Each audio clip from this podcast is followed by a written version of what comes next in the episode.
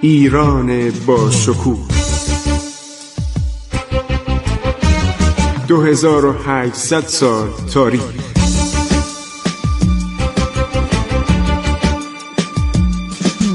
عبور از تاریخ.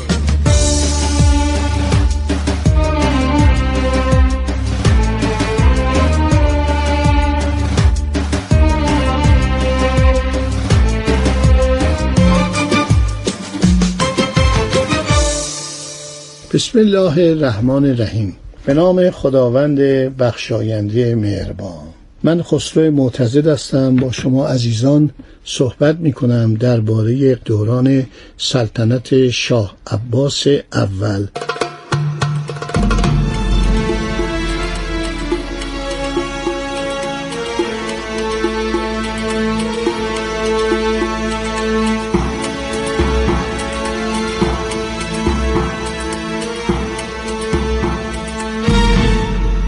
تقریبا همه از شود نکات رو گفتیم. یکی از کتاب هایی که به ما کمک می‌کنه اطلاعات بیشتری به دست بیاریم سفرنامه دونگارسیا سیلوا فیگوئروا.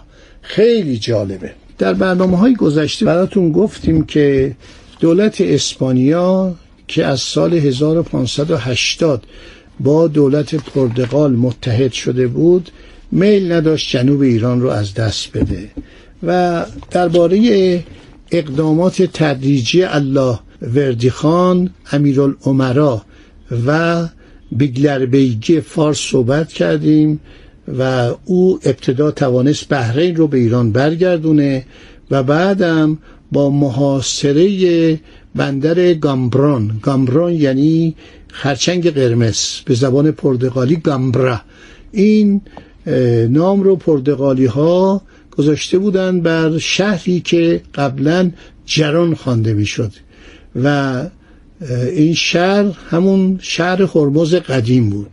در زمانی که مغلهای جغتایی حمله کرده بودند به جنوب ایران مردم هرمز قدیم رفتن به یک جزیره روی آنجا 18 کیلومتر فاصله داشت به نام جزیره عرض شود زروان یا زران که اسم زمان ساسانیانه.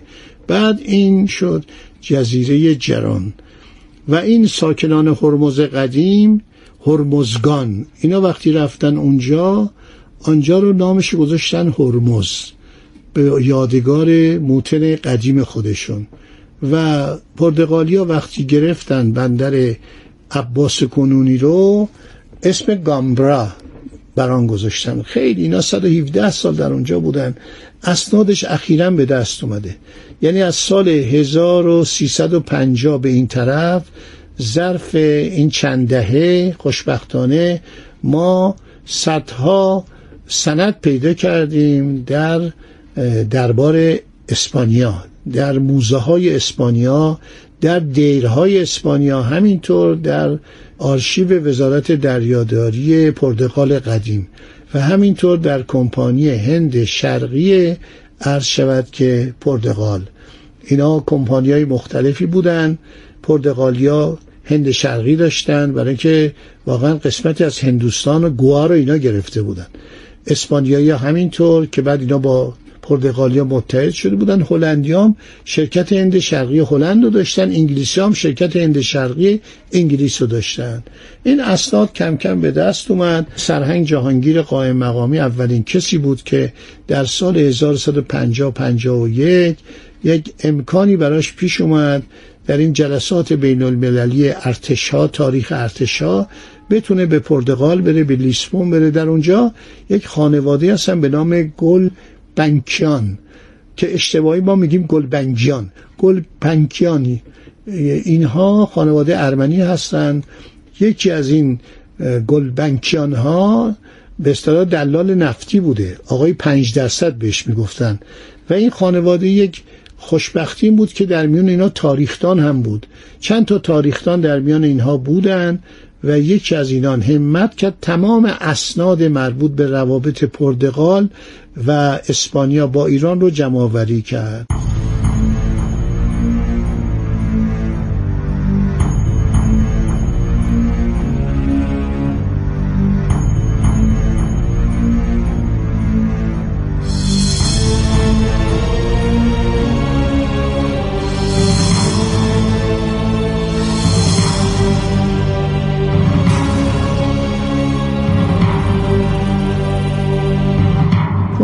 جزئیات این 117 سال رو داریم که حتی مثلا یه شخصی بوده به نام رئیس شرف الدین این قهرمان ملی مردم جنوب ایران بوده و دربار پرتغال اینه می‌بره به لیسبون و در اونجا مدت ها نگهداری می‌کنه و چون مردم جزیره هرمز مرتب از آزار و اذیت قبطان ها قبطان یعنی کاپیتان های پرتغالی شکایت داشتن.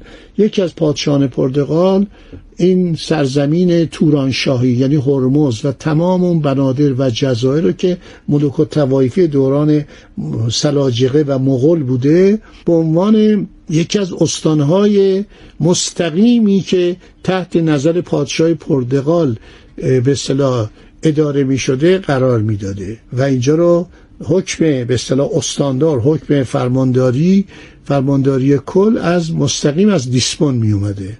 این مسائل بود تا شاه عباس همت کرد همونطور که ما گفتیم.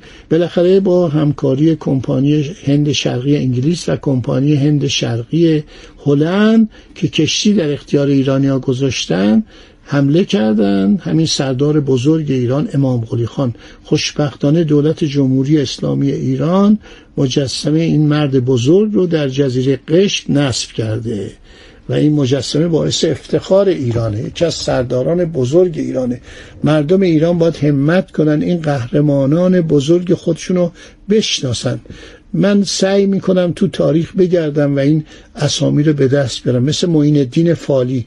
که عرض کردم معین الدین فالی بود که بحرین رو به ایران بازگردان و همینطور سردار بزرگ ایران امام قلی خان که بعدا نامردانه به وسیله شاه صفی دیوانه دائم الخمر عرض شود که مبتلا به انواع بیماری ها اعدام میشه. بی جهت بی خود. ما هر چی گشتیم تو تاریخ یک سوء زنی بیشتر نبود.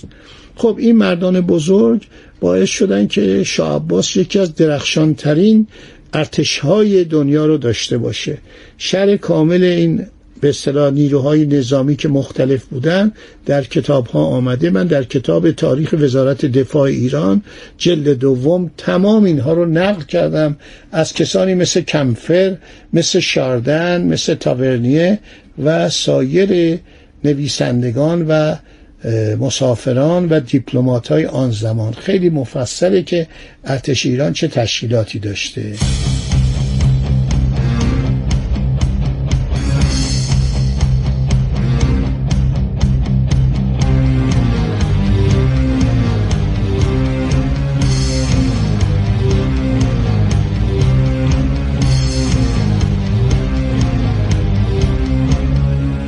گفتم یکی از مسافران بسیار معروفی که به ایران اومد تا شاه عباس رو منصرف کنه. من اینو یک مقداری مطالب مختلف گفتم. این تبادر شد یعنی از ذهن ما خارج شد تبادر به ذهن شد.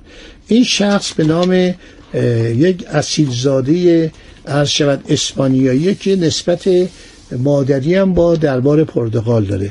دونگارسیا د سیلوا فیگوئروا. باعث تأسفه که این کتابی که در قرن هفدهم نوشته شده در سالهای آخر عرض شود که قرن بیستم به فارسی ترجمه شد. مرحوم غلامرضا سمی کتابش بسیار عالیه که شامل این مطالبه از گواه گوا کجاست؟ هندوستان که مستعمره پرتغال بوده. تا هرمز. جزیره هرمز از هرمز تا لار شهر لار از لار تا شیراز شهر شیراز از شیراز تا اصفهان از جلوی تخت جمشید که رد می شده نفهمیده این تخت جمشید چی بوده. سفرنامه دونگارسیا سیلوا فیگوروا تمام مختصات جغرافی ایران رو برین که این آدم بسیار باسواد بوده. در تابستان این راه گرم و از جنوب پیمود به طرف اصفهان.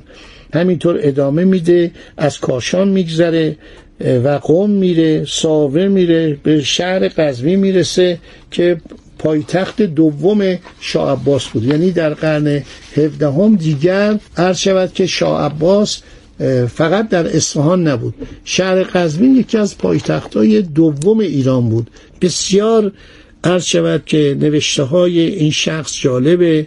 در یکی از صفحاتش سیما و خلقیات شاه عباس رو میگه. خیلی جالبه. یعنی از نزدیک با شاه عباس نشسته صحبت کرده. پیترو دلواله میگه شاه عباس اینو می‌برد تو اصفهان. خان عالم سفیر هندم در کنارش بود. منم بودم. میگه ما رو می‌برد تو قهوه خانه های اصفهان. چه قهوه خانه های زیبای اصفهان داشت. در اونجا که ما می‌رفتیم همه آینه کاری بود و یک راسته بازار بازار قهوه خانه ها بود. خیلی تعریف کرده از شاه عباس از رفتارش میگه خیلی ساده بود اولا هیچ وقت این لباسش پر مدال و نشان و پر از علائم سلطنت نبوده. ساده ترین لباس رو میپوشیده. یک کلاه مخصوصی داشته که یک نفر عرض شود نقاش خارجی از چهره این کشیده. این کلاه تقریبا یک کلاه پشمی بوده کلاه خز بوده و به طرف جلو عرض شود که متمایل و قیافه شعباس خیلی قیافه پر جبروتی قد کوتاهی هم داشته صورتش هم سوخته بوده. بر اثر آفتاب سوختگی بر اثر که همیشه در جبهه جنگ خودش میگه من 360 از شود جنگ با عثمانیا کردم. خب دوستان در اینجا برنامه ما به پایان می‌رسه. این قسمت انشالله در برنامه بعدی با شما خواهیم بود. خدا نگهدار شما. من خسرو معتزد هستم. با شما عزیزان صحبت کردم درباره دوران شاه و زندگی اجتماعی آن زمان. خدا نگهدار. وطنم ای شکوه جا در دل التحاب دوران ها کشور روزهای دشوار زخمی سربلند بحران ها. ایستادی به جنگ رو در رو. خنجر از پشت می‌زند دشمن. گویی از ما و در نهان بر ما. وطنم پشت حیله را بشکن وطنم ای شکوه پا بر در دل التحاب دوران ها عبور از تاریخ.